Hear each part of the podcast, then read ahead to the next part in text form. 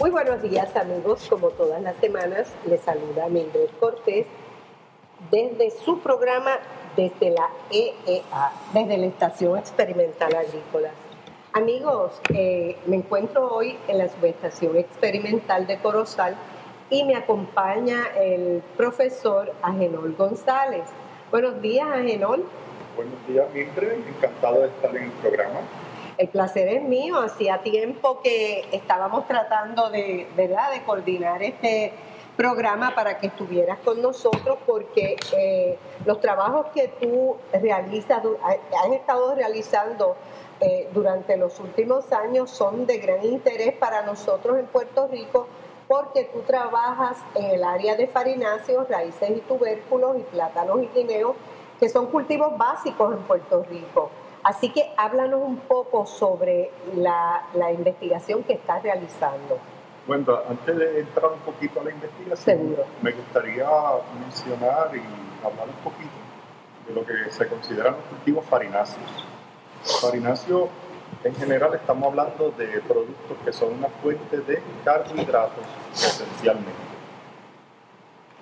En el caso de farináceos, pues es uno de los, o lo que ellos aportan a nuestra dieta, son carbohidratos. Y cuando hablamos de los grupos de alimentos, en este caso podemos mencionar como uno de estos grupos los carbohidratos, que probablemente sea lo más que comemos como parte de nuestra dieta. Otro grupo es el de las proteínas, que principalmente pensamos en las carnes, y otros grupos de alimentos son las grasas, que también son parte importante en la dieta, que no se debe abusar de ellas, y los minerales y las vitaminas. En el caso particular, que es el que nos atañe, el de los carbohidratos, pues yo me gusta dividirlos en dos grupos principales. Les llamo los carbohidratos importados. Generalmente ahí podemos mencionar el arroz, el trigo y las papas como carbohidratos importados, y los carbohidratos que podemos producir localmente y que los hemos hecho exitosamente a través del tiempo, como en el caso del plátano, el guineo, el ñame, la yuca, la yautía, la batata. ¿El apio? El apio también, que decimos el apio también es verdura, y la malanga. Así que, dicho esto, pues me gustaría mencionar otro dato que sí me interesa, y me interesa que lo conozcan, y me interesa que se trabaje con unas estadísticas. Y es que les quiero mencionar el caso particular de la papa, que cuando uno ve o uno va a las estadísticas, encontramos que la importación de papas elaboradas para el año... ¡Qué énfasis! Sí, quiero hacer mucho énfasis en las papas elaboradas, porque el consumo de ellas en el 1985 era de 759,000 quintales. Hoy está en aproximadamente 4,067,000 quintales de papa elaborada que consumimos en Puerto Rico, y no producimos ni una libra de ellas. Dicho esto, lo podemos comparar con los que producimos localmente, que aún sumándolos todos ellos, no llegamos a una pequeña cantidad solamente comparado con la papa. Así que tenemos unos productos que son fuentes de carbohidratos, que los podemos producir localmente, que son una fuente de carbohidratos para el consumo de nuestra gente, y sin embargo lo que consumimos es un carbohidrato que no se produce localmente. Y que las personas les gustan, o sea, cuando están disponibles en los mercados tiene la aceptación del consumidor, porque como tú bien sabes, en los pasados años Puerto Rico producía gran parte de los farináceos, ¿verdad?, que son la fuente de carbohidratos, como le mencionas, que consumíamos en Puerto Rico. ¿Qué ha pasado, Agenol? Bueno, ¿Por qué se ha reducido tanto la producción? Hay un fenómeno que no podemos olvidar, y es que nuestra dieta y nuestra influencia americana nos ha trastocado nuestro régimen alimentario. Cuando uno va a las estadísticas, y este es un caso sumamente interesante, vemos que el consumo de guineo verde en Puerto Rico en el 1980 era de 57 libras per cápita.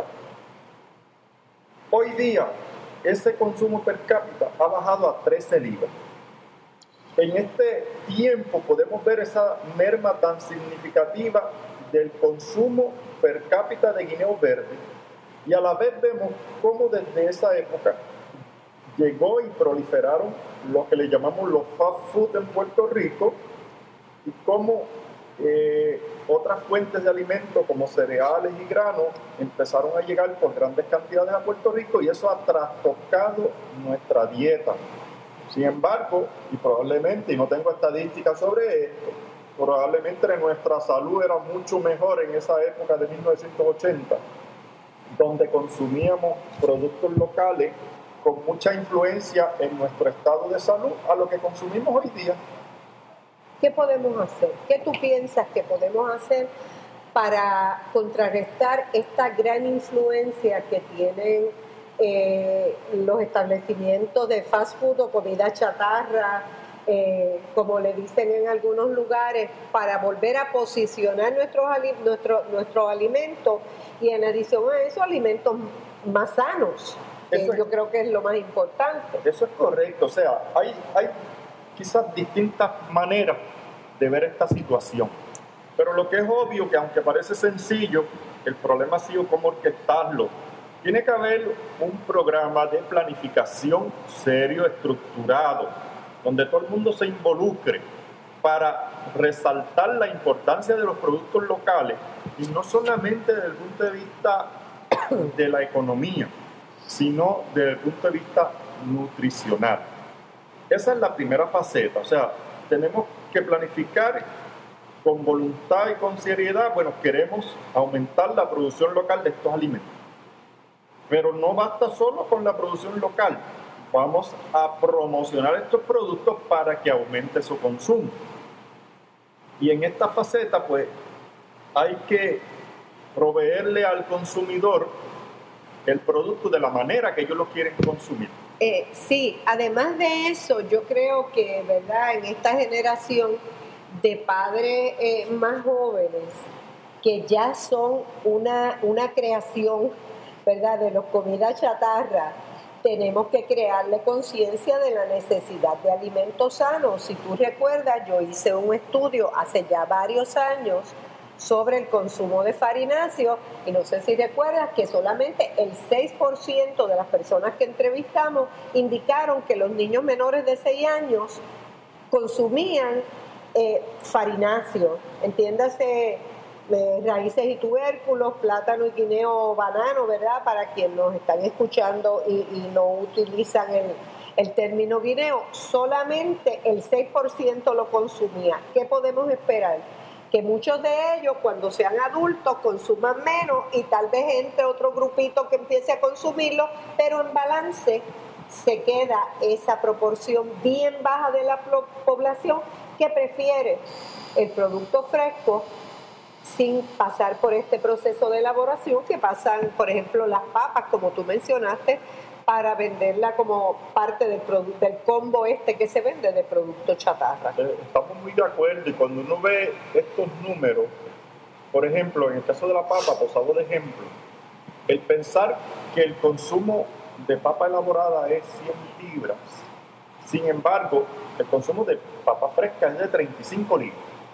Esto claramente nos indica que nuestros farináceos locales hay que llevarlos a un grado de elaboración.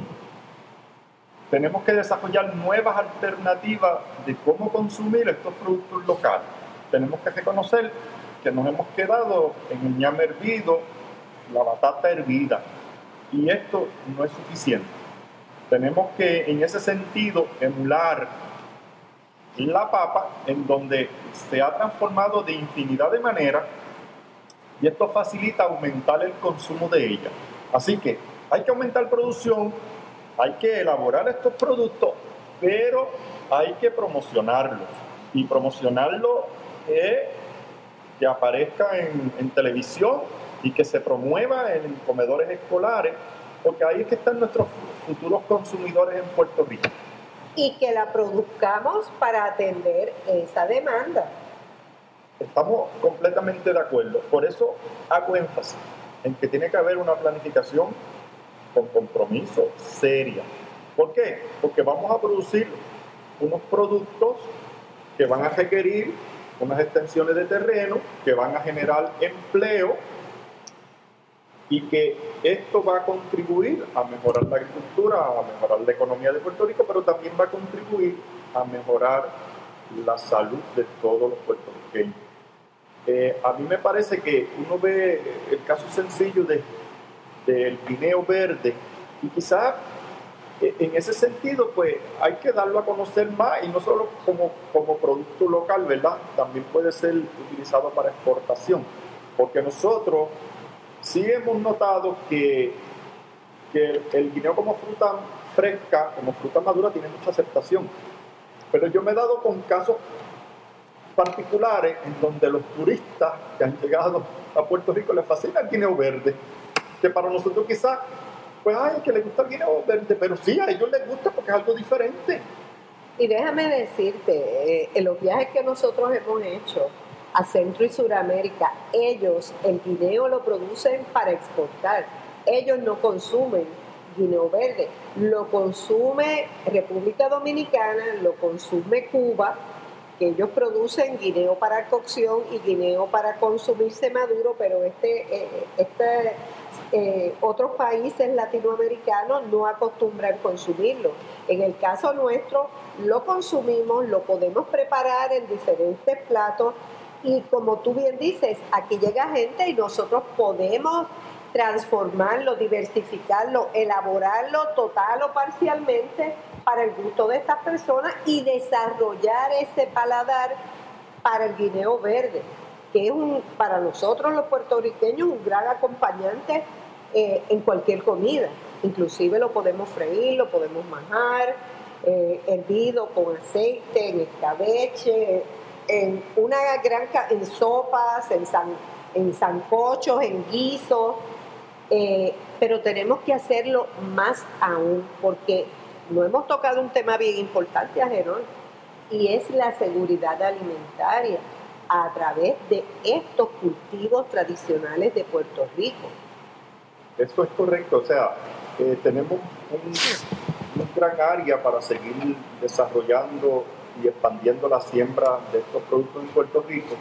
Hay que hacer algunos proyectos de investigación, pero eso debe ser parte de este programa planificado para aumentar la siembra de estos cultivos.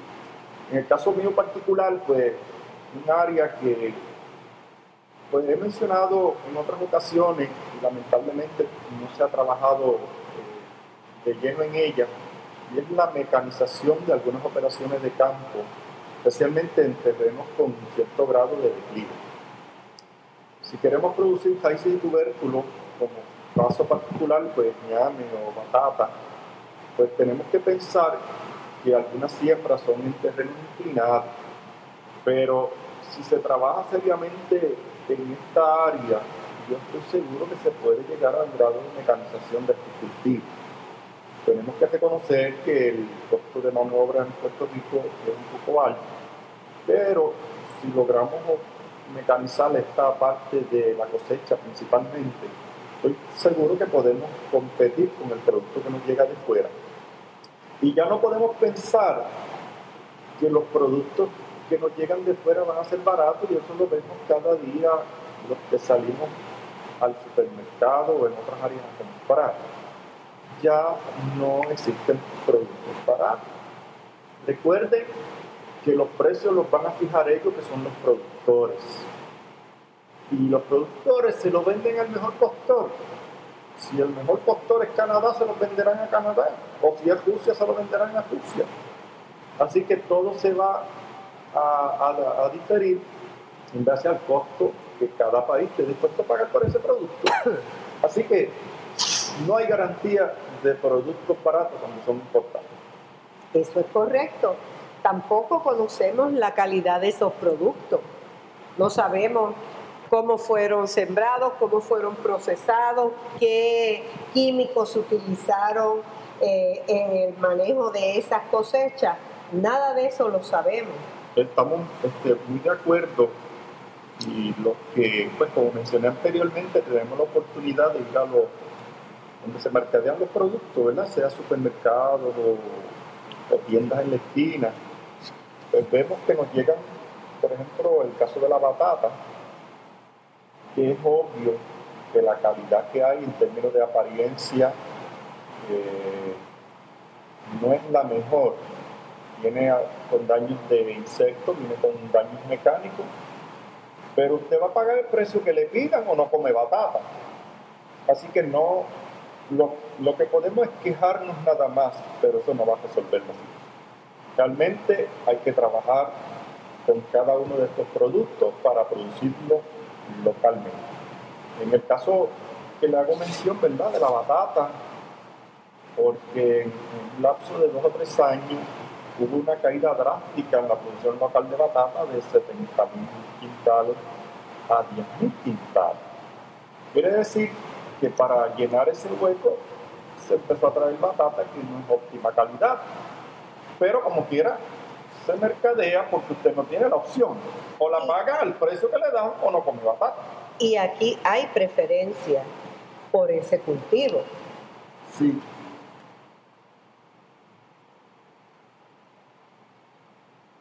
Así que yo creo que hay mucho por hacer todavía, ¿verdad?